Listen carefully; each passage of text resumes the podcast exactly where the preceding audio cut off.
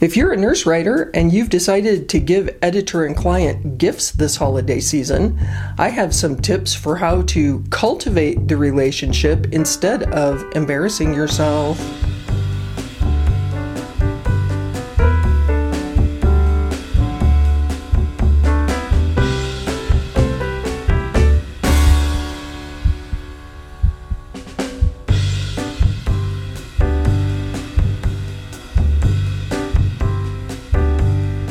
Welcome to the R N to writer show. I'm your host, Elizabeth Hanes. I'm a nurse, and I did build a six-figure writing business in my spare time. And today, I want to help you succeed as a freelance writer, too. Last time on the R N to writer show, I talked about several factors I considered before I decided whether or not to send clients and editors gifts at holiday time. Today, I would like to offer you three tips for making sure if you do send a gift that it has the intended effect of cultivating the relationship and not embarrassing you or the client and tanking the relationship. So let's dive in. The first tip I want to give you if you've decided to give editors and clients gifts this year is to send your gift earlier or later than usual. This episode of the R N to writer show is airing between Thanksgiving and Christmas. To me, that's the worst time of the year to send a gift to an editor or client. Why? Because they're being buried under gifts from other vendors right now.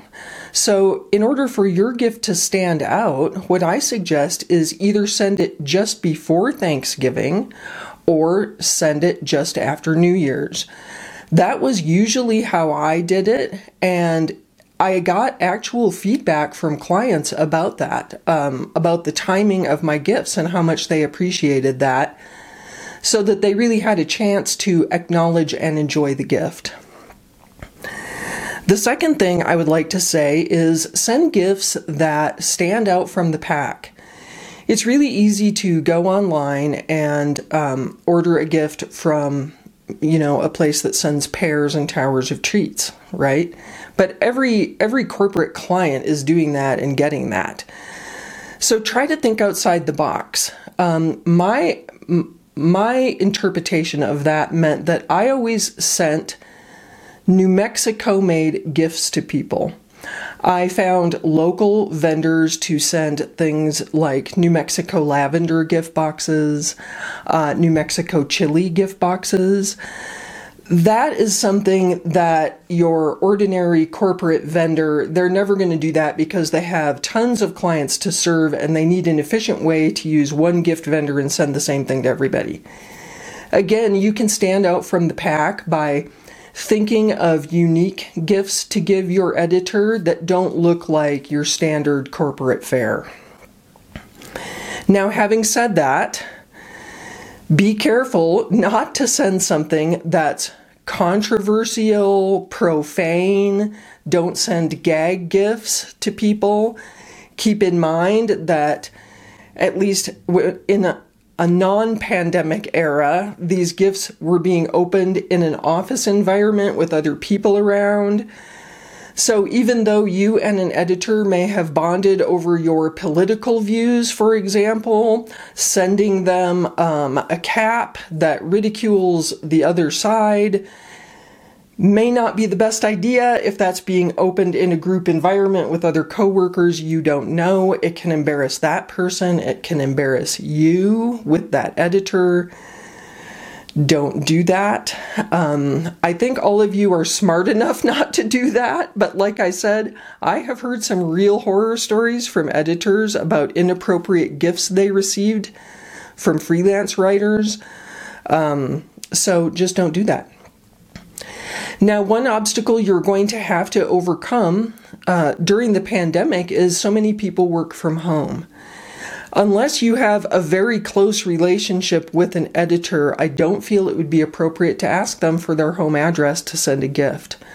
Fortunately, there are services online where you can simply supply a person's email address and the service will contact them and allow them to choose a gift on their own at the dollar value you have set.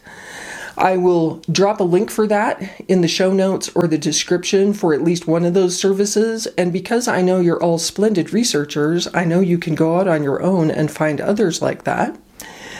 However, on the flip side, I have had close relationships with editors where we did exchange um, our home addresses, and we each sent each other a card or a gift directly there. All right, so that's my tips for using gift-giving time to not only express your gratitude, but cultivate the client relationship. So let me just recap them. Send gifts earlier than usual. Send gifts that stand out from the pack if you can, and don't send any profane or controversial gifts, because that could have the opposite effect that you want on the relationship. I'd love to know where you stand on gift giving as a freelance writer. Why don't you pop your questions or comments in the comments? And thank you so much for subscribing to the R N two writer show on YouTube, and for following us on Spotify and Apple Podcasts.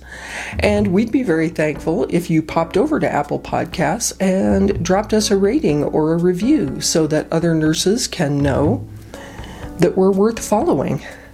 Thank you so much, and we'll see you next time on the R N two writer show. Until then, keep pitching.